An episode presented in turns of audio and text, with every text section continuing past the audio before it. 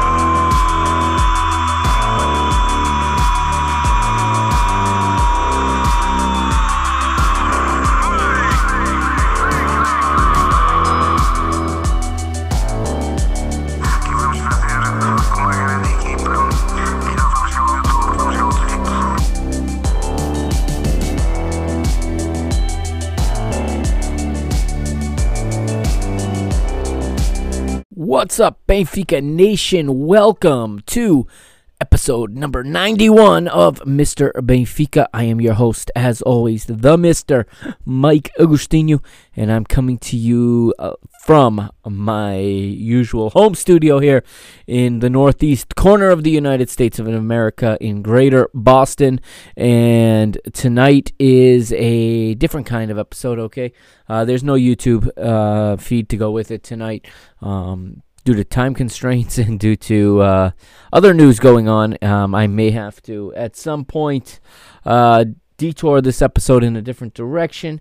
As most of you know, um, this was a big week for Benfica, and I am recording this on Wednesday night, October the 28th. It's currently 8:24 p.m. here um, here in in uh, on the east coast of the United States, which makes it 12:24 a.m. in Portugal.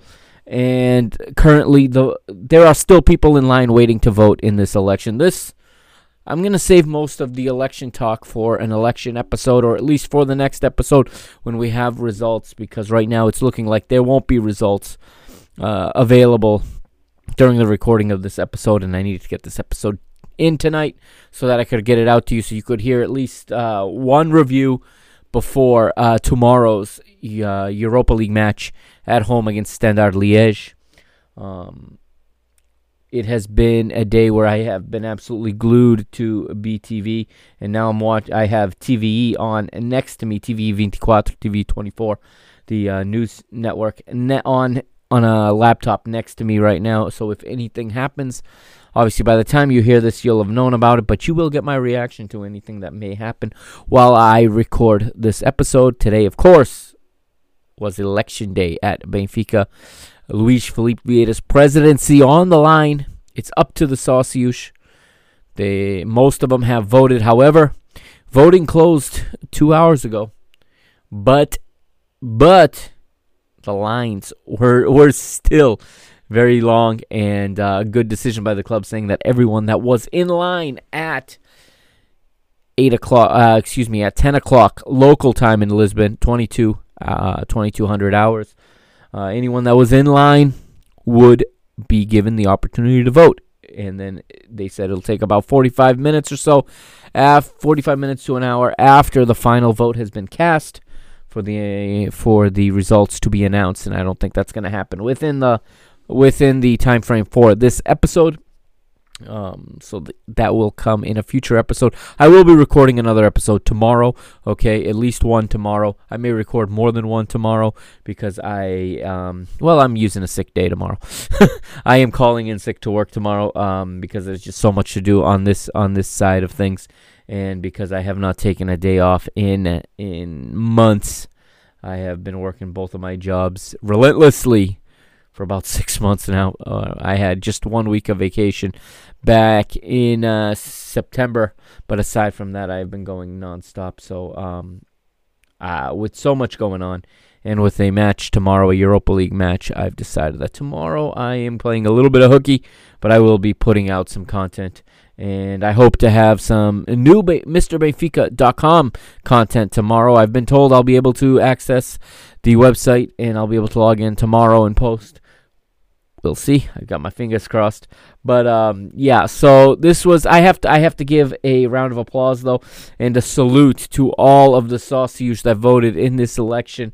More than 36,000 have voted. I think when it's all said and done, it'll be close to 38,000. They say the line at the line at uh, the line to vote at the Estádio da Luz went all the way uh, back to to the Colombo to the shopping mall at uh, 10 o'clock, and they're still working their way through the line and into the pavilion, into the pavilion to cast their votes. So we'll see what we'll see what the results are going to be when they come out. But you will probably, and I'm actually you'll definitely know it by the time you listen to this. But uh, if it happens miraculously in this next 45 minutes to an hour, then uh, you will get my reaction. I will I will detour. I will veer away from uh, Lech Poznan versus Benfica and move to uh, post-election thoughts. But um, that'll be coming. Uh, I wasn't necessarily going to do a post-election show, um, depending how it worked out. But when I, s- as I followed this all day and just seen the absolute uh, fantastic turnout for this for this uh, election, the largest sports uh, voter turnout in the history of the country, and I must say, um, I give these people so much credit to be waiting in line four hours in the cold and the rain in order to cast a vote shows how much the the how dedicated the fan support of this club is, and this is what makes us the biggest club in the world, in my opinion. And I I stand by that statement. We may not be only in economic terms are we not the biggest. Jorge Jesus said that to to Ruben Dias, and he said that to Nicolas Otamendi uh, when one left and the other arrived. That this is the biggest club in the world, or and um, you know, today really shows that we got a lot to uh, address. But uh, this, today, in this episode, episode 91 here, we're gonna stick to Lech Poznan versus Benfica UEFA Europa League match day one. So, on that note, I'm gonna take a quick little break to pay a bill. All right, and on the other side, we're gonna get we're gonna get Reconquista, and after Reconquista, we'll get right into this match, this Benfica away match at Lech Poznan in Poland, and we will. I'm gonna try to get this done in about an hour tonight. It is late. Um, for those of you that don't know, I wake up for my day at about two o'clock in the morning. Like I said, it is almost it is 8:30 p.m. right now, so I am uh, I've got a small window of time here to get this episode done, but I will do that. So here's a quick uh, a quick break to pay a bill, like I said, and Reconquista on the other side. It will be Lech Poznan versus Benfica, your UEFA Europa League match day one.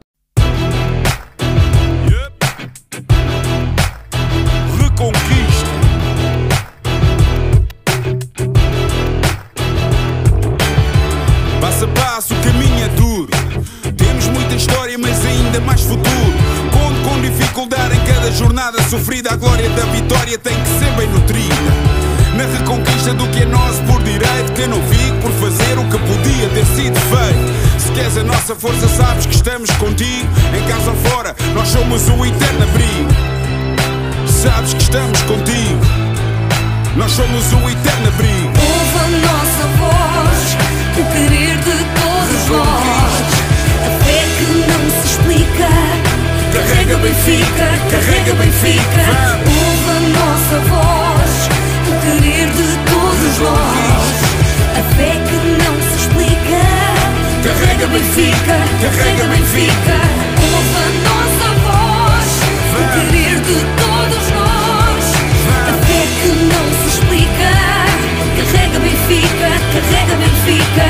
Ouve a nossa voz. O querer de todos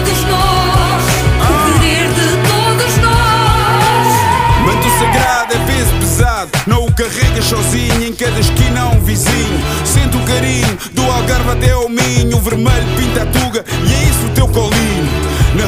exija do que é nosso por direito. Que não fique por fazer o que podia ter sido feito. Se queres a nossa força, sabes que estamos contigo. Em casa ou fora, nós somos o eterno abrigo. Sabes que estamos contigo. Nós somos o eterno abrigo. Ouve a nossa voz, o querer de todos A a.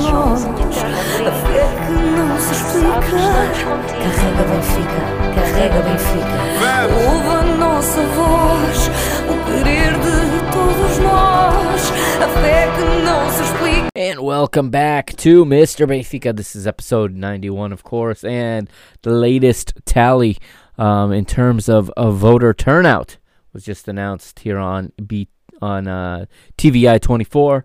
They just gave a number of 37,261.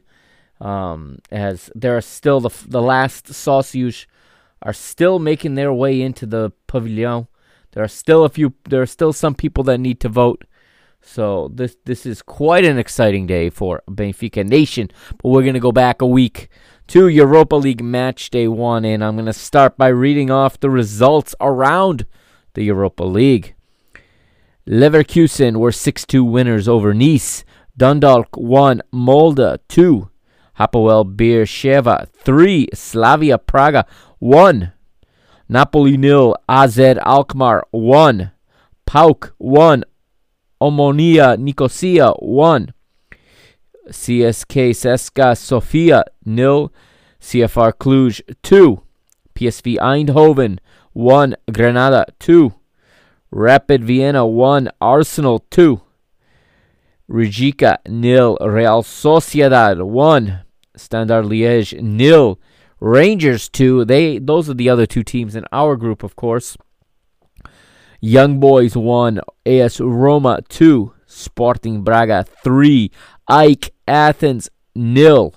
Big result for the Guerreiros in that one. And Celtic 1, AC Milan 3, Dinamo Zagreb nil, Feyenoord nil, Leicester City 3, Zorya nil, Ludogorets Razgrad 1, Royal Antwerp 2. Maccabi Tel Aviv 1, Qarabag FK nil, Slovan Liberec 1, Ghent nil, Sparta Prague 1, Lille 4, Tottenham Hotspur featuring Carlos Vinicius 3, LASK nil, Hoffenheim 2, Red Star Belgrade nil, Villarreal 5, Spor 3, and Wolfsberger AC 1 CSKA Moscow 1 that is the result that's the list of results around the Europa League last Thursday the only result I did not read of course is the match we're going to talk about now and it is Benfica on the road in Poland versus Lech Poznan and we are at the Inia Stadion in Poznan, Poland. And it is Group D match day one Benfica in Poznan. As we said, let's go to the lineups to start. Poznan in goal with Filip Bednarek across the back in their 4 4 1 1. Poznan would go with Alan Czerwinski as the right back, Tomas Dewuski as the center back, along with Djordje Crnomarkovic and Tymoteusz Puchacz is the left back. In midfield, Michal Skoras is on the is down the right side with former Sporting Braga and Chaves uh, standout Pedro Tiba in midfield, partnering with Jacob Moder, and Jacob Kaminski was the left-sided midfielder with Dani Ramirez playing in the number 10 position behind the traditional number 9 Mikael Ishak. Benfica would play with a 4 3 3 in this one, and Jorge Jesus would roll out a strong lineup. There would basically no changes in this starting 11, and this is not something we've been used to for a while in Europe from Benfica, so this was refreshing. Um, I actually thought he was going to make a few more changes, to be honest with you. I thought we were going to see Julian Weigl start it didn't happen. He decided to to rotate players in Monday's match against Belenenses SAD. So in this match last Thursday, we had a full a full squad. Odi is in goal. Vlachodimos. The right back was Gilberto. The center back team was Nicolas Otamendi and Superjan Vertonghen. Alex Grimaldo is the left back. In midfield, the th- the trio is Gabriel uh, playing central with Adel Taarabt to one side and Pizzi to the other. And the trio d'attack wi- is spearheaded by the Uruguayan Darwin Nunez uh, as the striker, with Everton to one side and German Wonder Boy, one of our real, real great signings this season. Um, actually, two of the, all three are our, our top three signings, basically in one uh, attack line there. But it is Gianluca Waldschmidt who gets the start up front with Darwin and with Everton. And like I said, Benfica goes into this one with a very strong lineup. And we get to see more great combination play between the two young guns, Waldschmidt and Darwin. I think this is a very, very formidable uh, team. There, they really seem to understand each other. They don't need to speak the same languages. They have that that that football sense. They have that telepathy. Uh, and they they seem to understand each other's body language well enough to know what what the other is doing. And this is, of course, the breakout match for one Darwin Nunez, who had been a little bit criticized by Benfica Nation up to this point as he had failed to score. He'd been called offside at least three times this season where he'd put the ball in the goal but had been called offside or had it called back. Uh, Waldschmidt comes in with four goals. Uh, Darwin comes in with four assists. This is uh, just a a formidable attack that I'm we're we're so lucky to have this this these two in our squad and um you know, I'll put them up against a lot of teams out there, even in Europe, uh, at least in the at the level of the Europa League. And when you factor in their age, man, this this is just this is just an exciting duo. And I think as the season goes on, they are certainly going to prove their worth. As Benfica has a three-man lineup up front, a three-man attack. Get this, of three internationals: a German international, a Uruguayan international, and a Brazilian international. When was the last time Benfica had that type of quality in their attack all at the same time? And the match gets kicked off, and the first attempt of the match is Benfica. They start on the front foot as usual. It is Everton with a right footed shot from outside the box that had been blocked. However, uh, Lech Poznan will get their opportunity in the second minute. An attempt was missed by Jacob uh, Moder. Uh, he had a right footed shot from outside the box. It was close, but he missed the top right corner. In the fourth minute, uh, a corner is conceded by Adel Taarabt. Adel Taarabt had a tough match in this one, okay? And I don't want to beat up on this guy. I'm not going to beat up on him, okay? Everyone knows my feelings on him as a player and what I think, you know, what I like to see from a player in that position. Listen, at the end of the day, I'm not Jorge Jesus, obviously. I set out with the objective to bring this show to you from the the perspective of the Mister, and I guess that's not necessarily my perspective.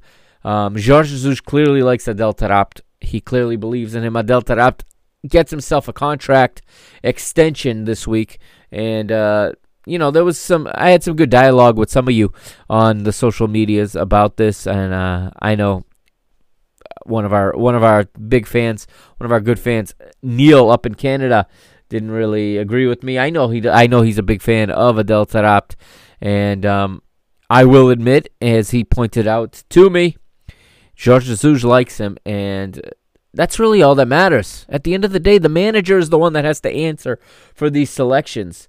As I'm looking now on the screen, the vote total now thirty-seven thousand six hundred and nineteen, and we have an update. So let's see. Oh wow! So the final socio to vote has entered the pavilion.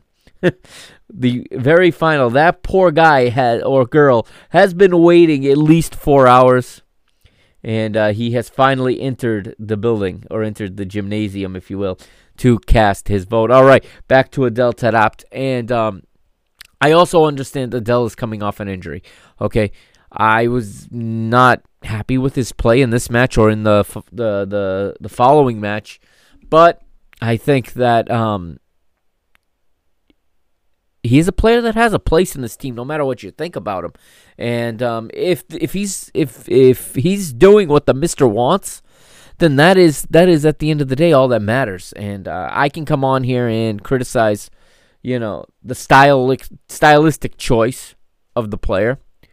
I'm just somebody who likes my players in that position, especially, to produce statistics.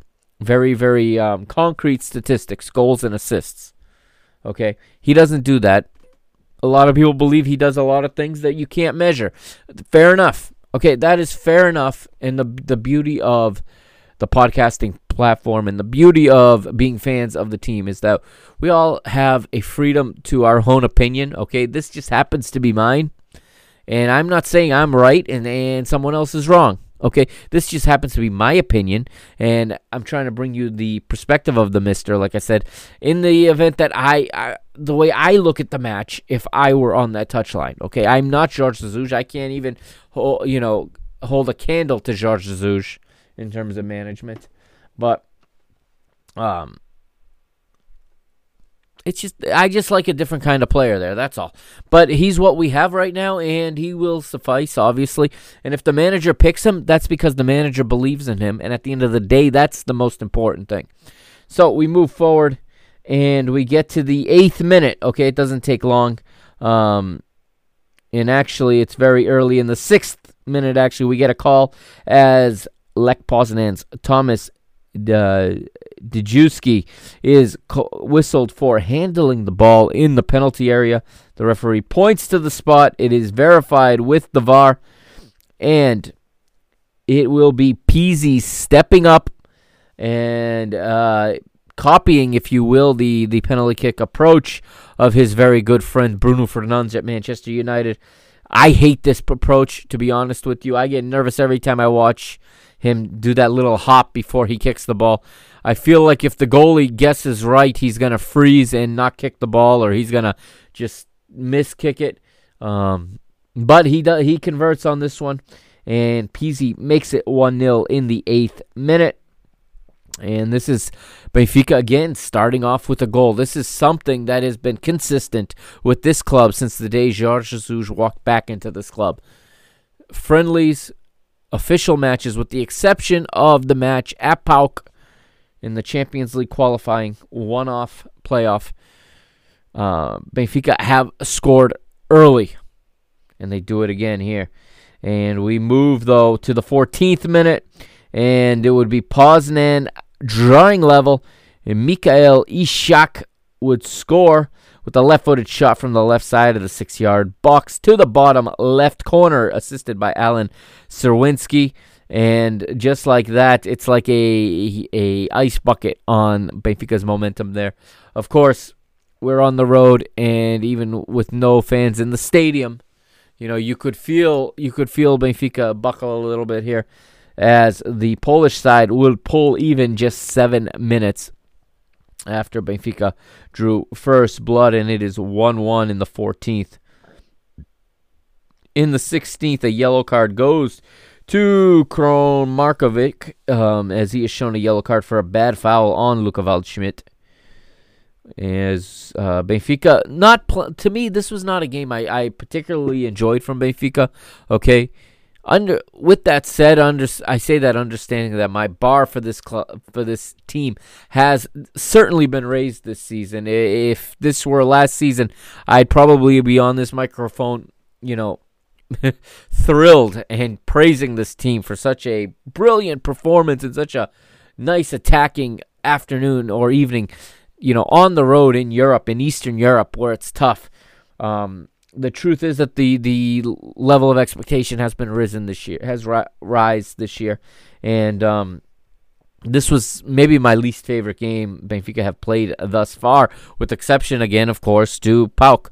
But that was back in the very beginning before they'd really had any tests, and um, Benfica struggled a little bit in this one, um, in this uh, first half, but they started to, to get control again. 21st minute, and Nunez gets an, an opportunity, a right footed shot from the center of the box, but it was blocked. He had been set up by Taarabt. Um, In the 23rd, Poznan try to go ahead. They have an attempt saved as Jacob Moder of Lech Poznan. Right footed shot from the right side of the box was saved in the top center of the goal by Odi Vlachodimos. Another good game for Vlok- for Odi for the most part. Um, although that you know that's the one of the goals he gives up. That second goal he gives up. Um, I'm putting that one on him.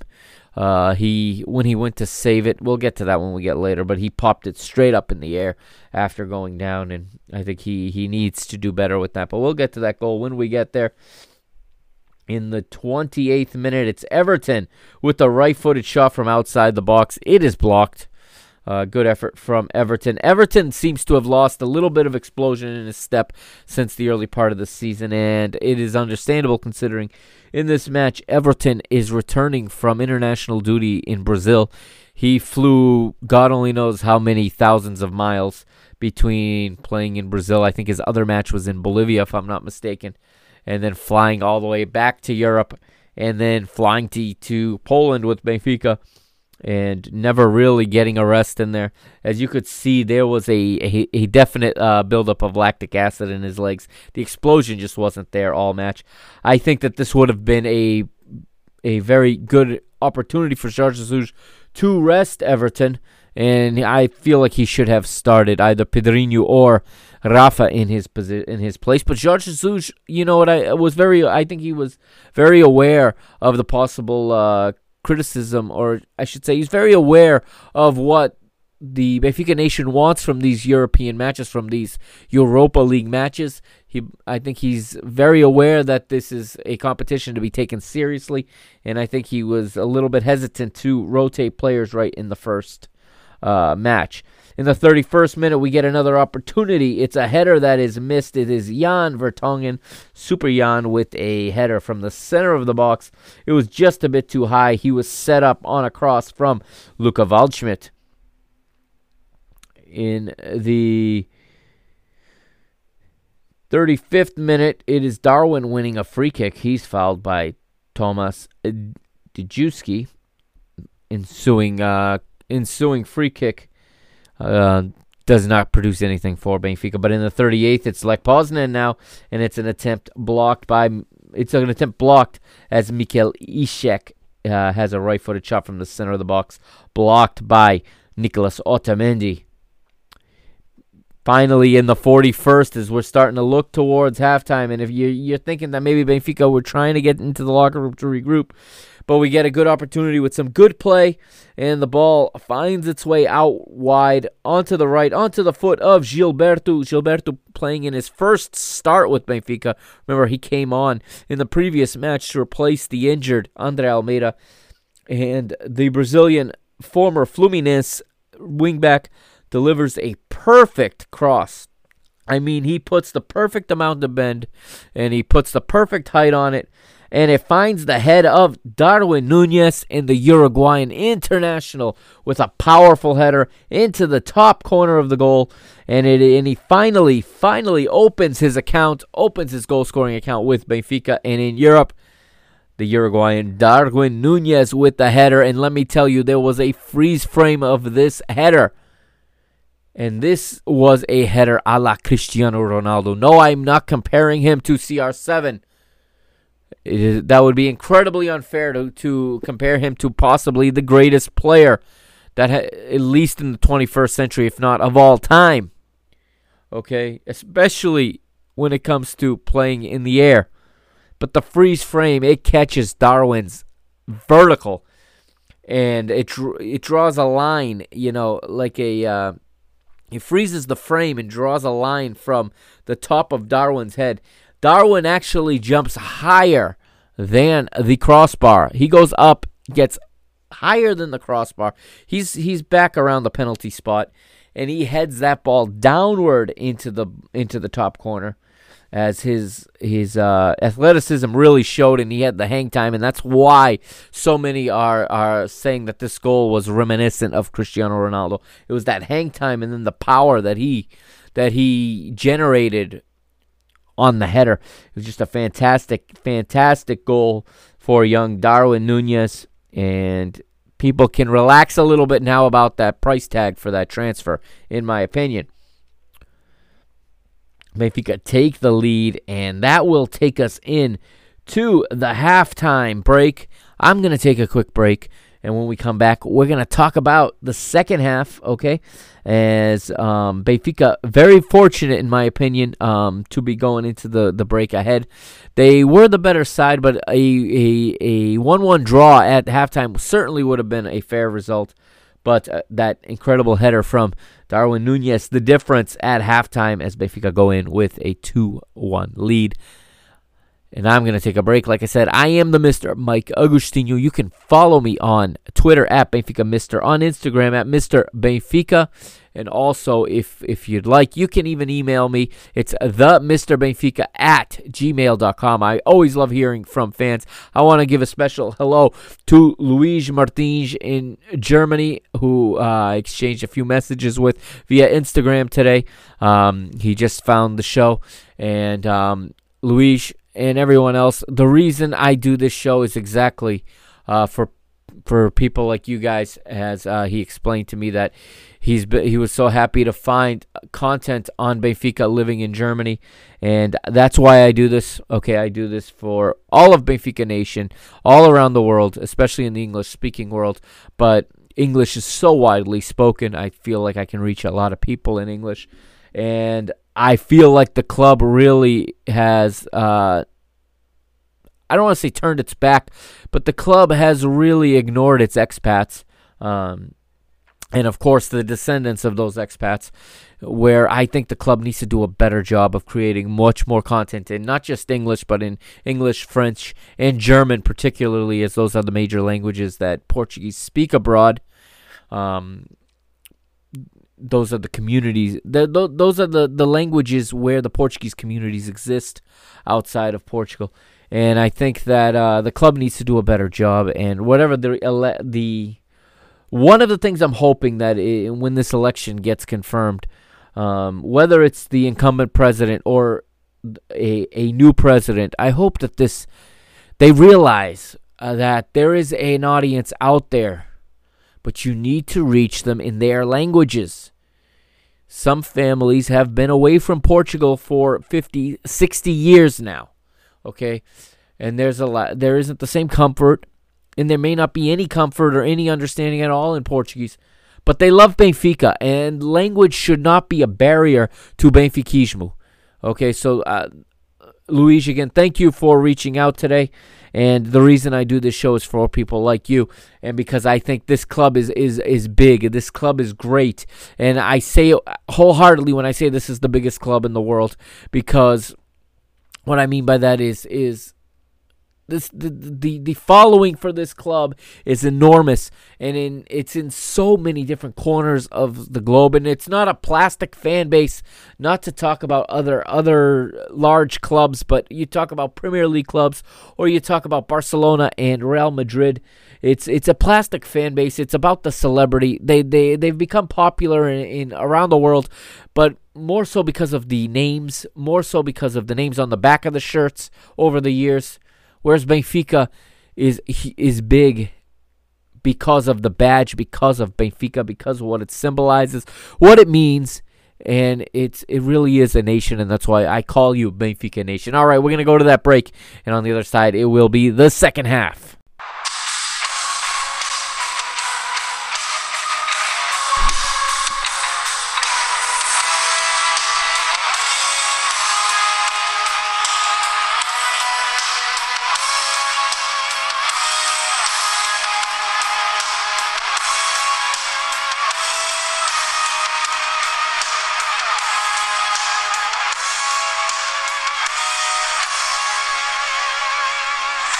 Welcome back to episode 91 of Mr. Benfica.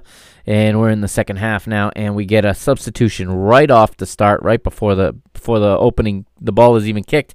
Um, it is Rafa replacing Pizzi. A, a aside from the penalty kick, a lackluster to an extent uh, performance from Pizzi, and then Pizzi's taking a beating right now from from Benfiquistas and from journalists alike. Um, I think part of it is is Pizzi's being played in a position where he's not quite as as good.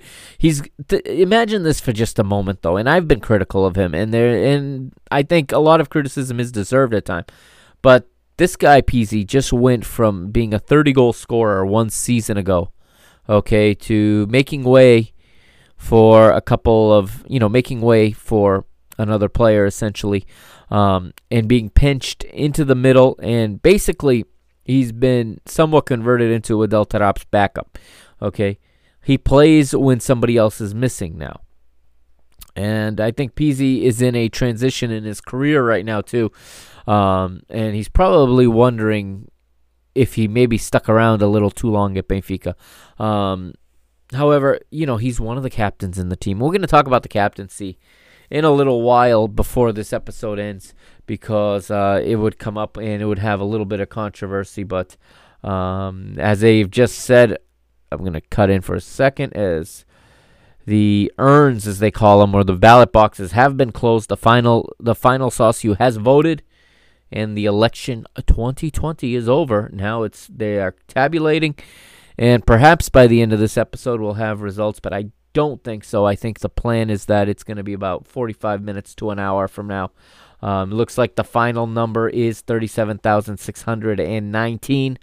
I had said about 38,000 people uh, was going to be my estimate, so that was pretty close. But moving back to this match, and like I said, it's Rafa on for Pizzi. And we have an attempt blocked right in the first minute of the second half. In minute 46, it is Waldschmidt with a right footed shot from the center of the box that ha- was blocked. He was set up by uh, Darwin with a headed pass as the two of them continue, as I said, to just combine very, very well into kind of just, there's just a great understanding between these two young players who have spent so little time together. And in the 47th minute, one minute later, it is an attempt saved as Jacob Kaminski uh, has a right footed shot from the left side of the box, saved in the center of the goal by Odysseus. Um, Kaminski was set up by Pedro Tiba. But in the 47th, make no mistake, this is the goal I said I was going to talk about. It is it is actually off of that that attempt that was just saved. Um, Kaminski's shot was saved by by Odie, but in what I think was not the best reactions for a goalkeeper who's very good as a shot stopper and usually pretty good as at reaction plays. Um, I think what happened was Kaminski's shot was in real tight. It was right at Odie's feet, and as Odie's trying to to square up and dive for it, um, what happens is he can't even really get his hands down in time, and it hits his foot. It hits his plant foot. Okay, as he's diving, and it pops straight up into the air, and then he is he is laying on the ground as the ball pops up into the air, and once again it is Mikael Ishak who gets to it and he heads it in from very, very close range into the open goal because the goalkeeper is down. And it, it was just a weird one for Odysseus because I think he was ready to to save it, was expecting the ball to be in a certain place, and then the shot ended up coming in real, real tight. Literally right underneath him, and I think what happened was when he wasn't able to to stretch his body out to make an attempt to save that properly, uh, he couldn't get his legs out from under him either without opening up a, a huge gap. For, so it hits his his his plant leg as he's beginning to dive, and it pops straight up into the air. So it is two to two in the 47th minute. And it is, I was a little frustrated at this point, and it looks like, oh no, here we go with the same Benfica in Europe again. And we start to wonder, is our league this week? Because we really um, don't have the same struggles in the league. I know we had that one tough match with with uh, earlier in the season, but we had just looked real good the previous weekend at Rio Ave, a what was perceived to be a much tougher match. And in my opinion, I thought Rio Ave, I don't, I didn't know much about Lech Poznan, but I thought that Ave and Lech Poznan were probably comparable in terms of quality. And all of a sudden, we find ourselves in a 2-2 draw early in the second half. But Benfica would wake up a little bit here, and then in the 59th minute, maybe my favorite goal of the season so far, as Everton gets the ball into space down the left. He he he finds Darwin Nunez.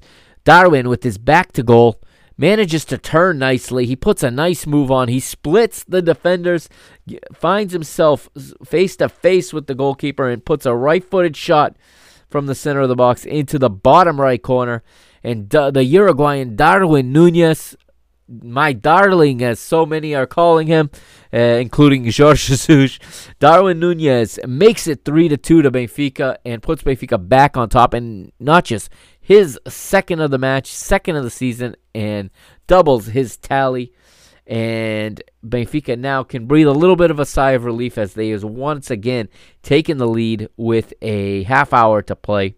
And at that point, Jorge Jesus will go to the substitutes bench in the 61st minute. With Benfica now controlling the match, he makes some some substitutions, and I think this is where I'm going to have a little bit of a criticism for Jota Jota here. Um, coming on is Julian Weigl replacing Adel Taarabt. Pedrinho replaces Luca Waldschmidt, and uh, he would make those two substitutions at this point. And um, these two substitutions are okay, I think.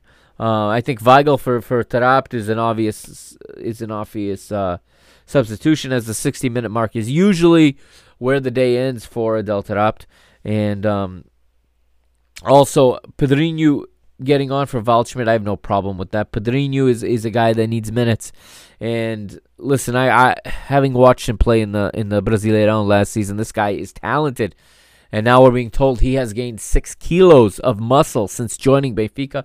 They have put some meat on him as he, he's improving his physical the physical aspect of his game. But um, this substitution I was actually okay with. Uh, and Benfica would go on to, to really gain control here, as in the 62nd minute, a minute later, Rafa, on his first play into the match, he would have a right footed shot from the right side of the box that was blocked as he would get the fir- his first chance. Uh, he enters the match pretty well. He gets another attempt a minute later, right footed from the center of the box this time, set up by Grimaldo.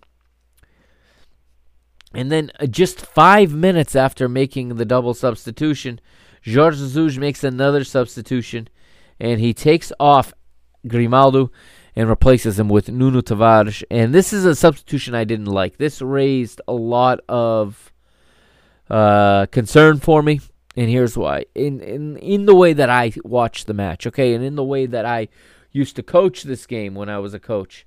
All right. Um, there was one thing I never liked to do was to move around uh, pieces in the back. Okay, I'm a firm believer that unless somebody's hurt or they're really that tired, uh, you, you I like to keep my back to four or back three together.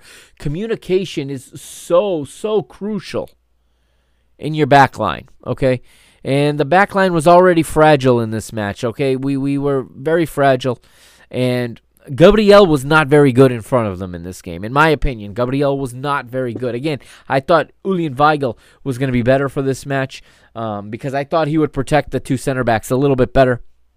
Okay. Um, again, it's a center back pairing that has not had much time together. And communication is uh, so important. And here you have two center backs that don't speak the same language as. You know, Vertonghen speaks English and speaks French. Otamendi speaks a, a Portuguese that is is a Portuñol or he speaks Spanish. Okay, so uh, they're commu- they have to communicate in other ways, and they haven't had a lot of time to really work that out. So this was now you're bringing you're taking out um you're you- you're taking out Alex Grimaldo, who um had been playing all match and had played the previous match with these guys, and I I believe there was probably already some understanding there. And you're introducing Nuno Tavares, and Nuno Tavares looked like he was woken up from a nap five minutes before he got into the match, to be honest. But I didn't like this substitution because I thought it was going to mess with the chemistry of the back line a little too much. And um, well, we'll move on. And in a minute, in a I think we're going to see that, that Benfica start to lose grip on this match at this point. I think the substitution from JJ was not good. Um, and if I'm gonna come on here and I'm gonna praise, you know, good moves he makes, I'm gonna be critical when I think that there was a mistake made. And I think in analyzing this match, JJ and his staff would analyze the video and would see that yeah, maybe we made too many substitutions too close. Okay, sometimes I think, and I've said these Portuguese managers especially. And for what it's worth, managers in Brazil do the same thing. Another league I follow pretty closely. Okay, this thing of having five substitutions, they put it, goes into their head. Okay, and it seems like they're convinced that they have to use all five substitutions just because they're available. We, uh, football survived forever with no substitutions. First of all, then with one, then with two, and for the last thirty years with with three. Now all of a sudden you're introduced to fifth and it's like you got to use it you got to use it you got to use it. And sometimes things are left better untouched. Sometimes if it ain't broke don't fix, it.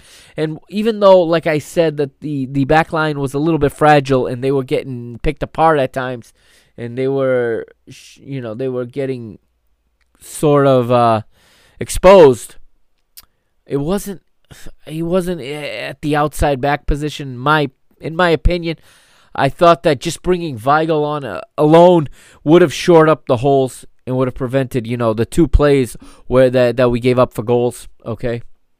But Jorge Jesus is managing minutes at the same time. I completely understand. We have we have nine games in 21 days or something ridiculous like that. So players do substitutions had to be made. Although I just don't think that the, the defense is where you want to do that. I think you should, st- if you can't stick with the the ones you you put out there for the whole time, and in the next game you rotate and you give them a whole game together. That's that's my personal view, my personal belief. But we'll move forward, and in the 73rd minute, it's a double substitution from Lech Poznan as Vasil uh, Kravets would come on and replace Tomitovic Puchacz. So it's a midfielder for a defender, and Nika Kacharava would replace the double goal scorer. This one surprised me a little bit. Mikael Ishak, after scoring two goals, comes off with the team behind. And in the 76th, now at this point, pa- Lech Poznan is taking control of the match. They're attacking. They're looking much more likely to draw level than we are looking to add to our lead. And it is Nika Kacharava with an, a left-footed shot from the left side of the box that misses just right. And a minute later, Kacharava again with the right-footed shot from the right side of the box.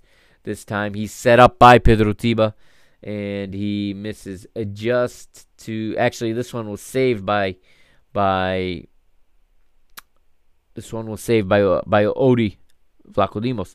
Now, let's go back and um, we have a corner conceded by Nicolas Otamendi. And this, I think, is the appropriate time to talk about this.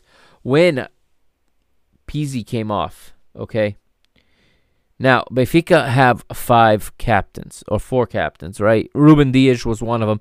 He was he was transferred. You have Pizzi, you have Andre Jardel, Andre Almeida, Pizzi, and you had Ruben Dias. Those were the four captains. When Pizzi is subbed off at halftime, okay, Jorge Jesus selects Nicolas Otamendi to wear the captain's armband in the second half. Benfica Nation has a meltdown. I mean, this was nuclear. I was following this on the, the social media, and um, I don't. I understand where the anger from from supporters comes from. I understand the frustration. He just got here. Um, I think for a lot of people, it's still very hard to look at a former Porto player as a Benfica captain or as a Benfica leader.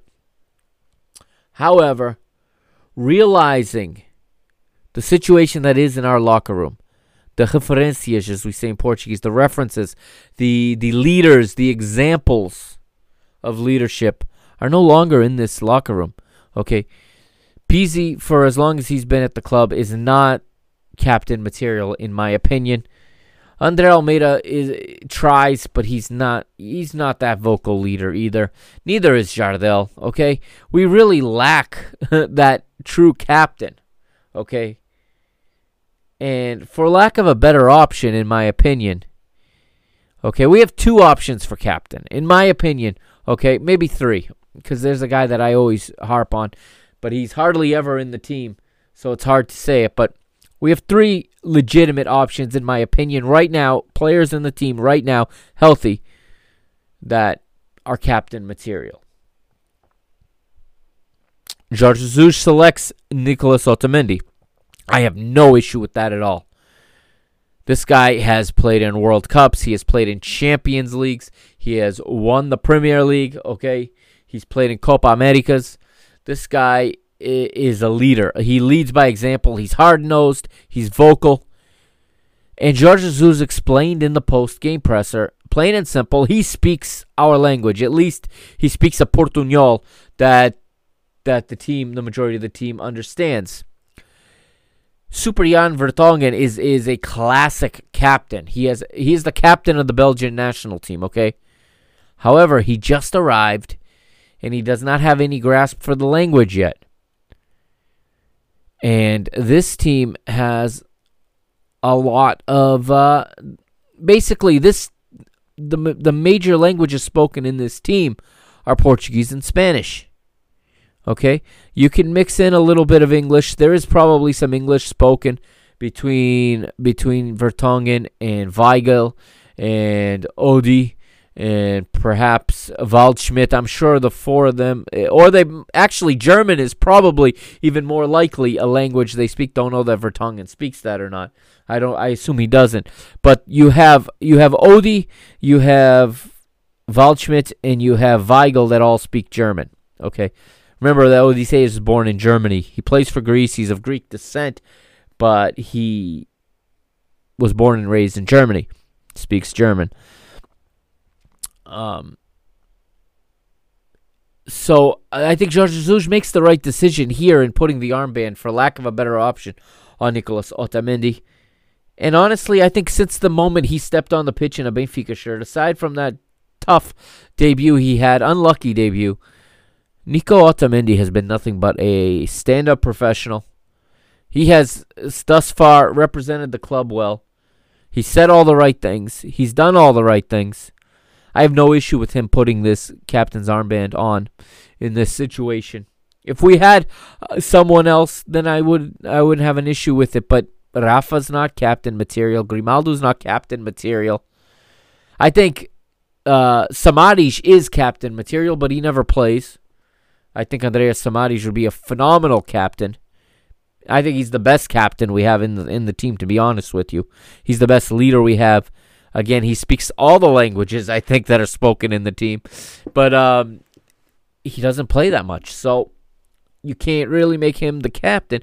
We have an issue right now where we have captains that can't play. Jardel is not at the level to play anymore. He's he he's not, you know, I don't think he he's cut out to be playing at this level anymore. Um Andre Almeida's injured. Okay, Ruben Dias is off to Manchester City, so th- that's who we got. We got Nico Otamendi as the captain. Now, we move into the 80th minute, and Benfica finally get another opportunity. It is Pedrinho this time with a left-footed shot from outside the box, saved in the bottom left corner. He was set up by Darwin Nunez. Three minutes later, Lek come close to equalizing. It's Nika Kacharava once again with the header from the center of the box. He's close, but he misses left. And he would have another attempt in the 86th, set up again by Pedro Tiba on a cross, but he misses left. And then Jorge Jesus goes to the substitutes bench once again. He takes off Everton in the 86th. I think Everton logged way too many minutes in this match. He's tired. He's fatigued. Um, he's he's played a lot in a short period of time. But he sends on Jardel, and we go to three center backs at the back um, to hold this result. And it does shore up the back line a little bit as we move now to the 90th. It's 90 plus 2, and finally the game is put on ice on a nice combination play, including Pedrinho. That included Pedrinho um, along with Rafa and Da- and then Darwin Nunez comes off with the header and he heads it into the bottom left corner. Darwin completes the hat trick and Benfica go ahead 4 to 2 after 90 minutes and that is three points in Europe for Benfica. Those of you that you know have been so sad, had been so sad for 24 hours because you know Portugal didn't get any coefficient points in the Champions League. Our Champions League representative lost.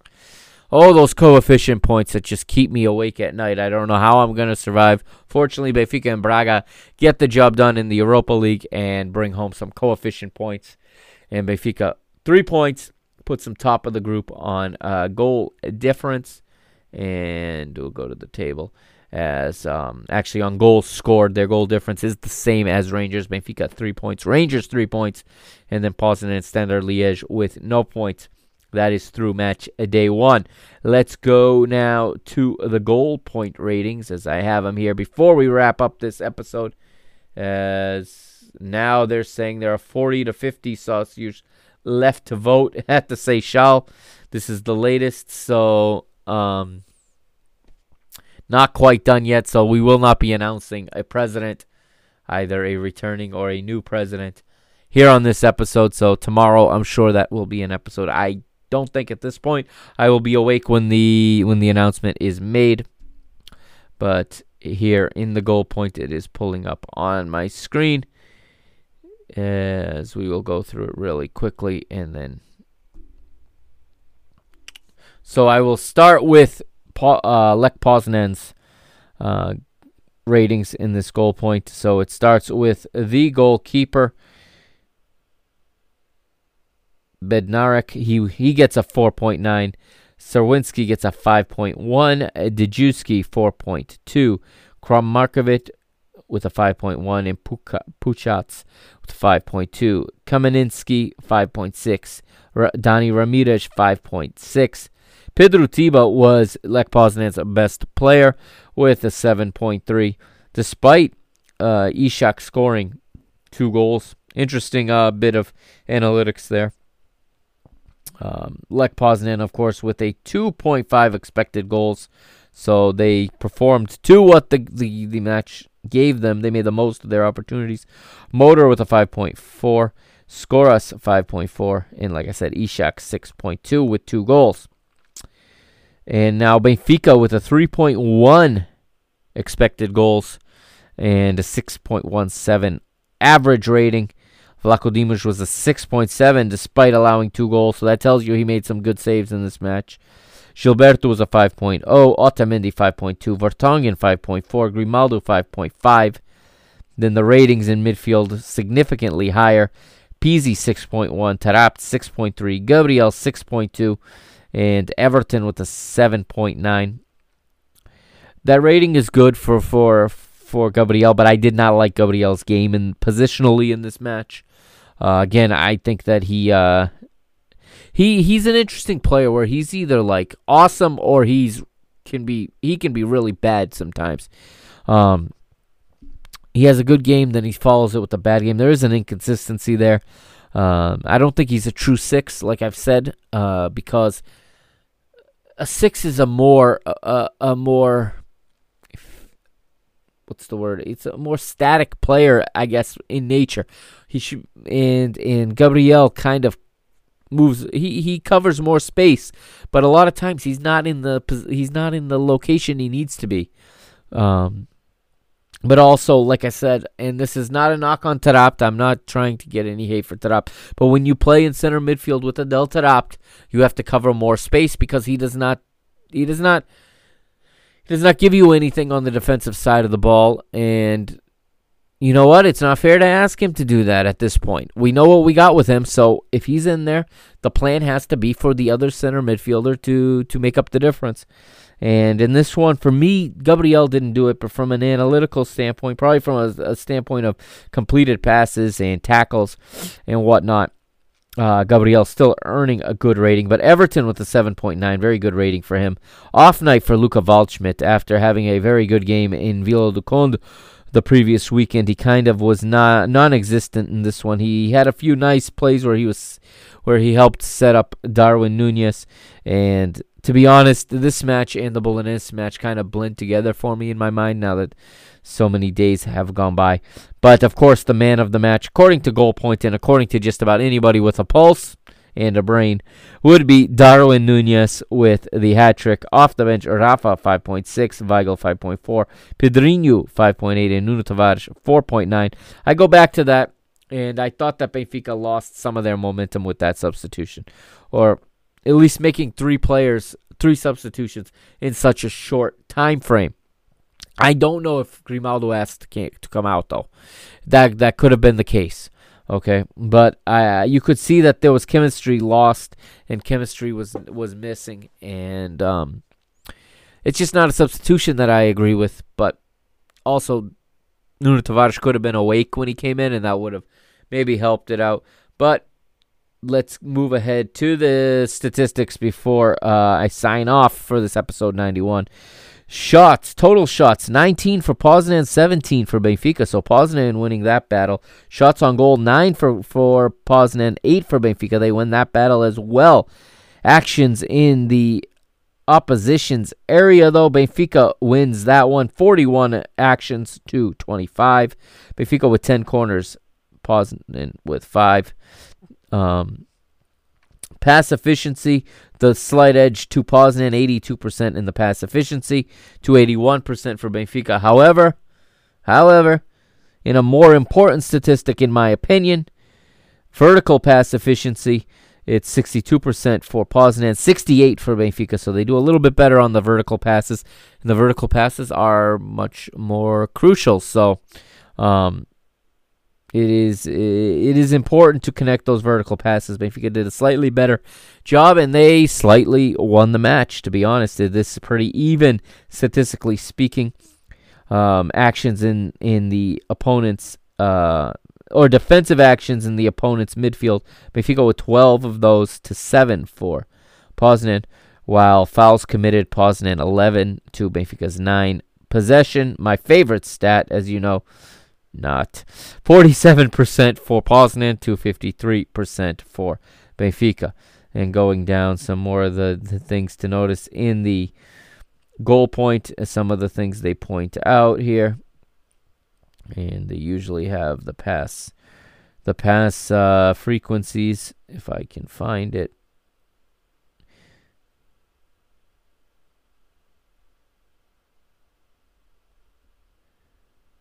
And uh, it looks like they didn't have all of that for, for this game, but we have uh, that basically sums it up for Benfica versus Poznan on the road in Poland. Important three points.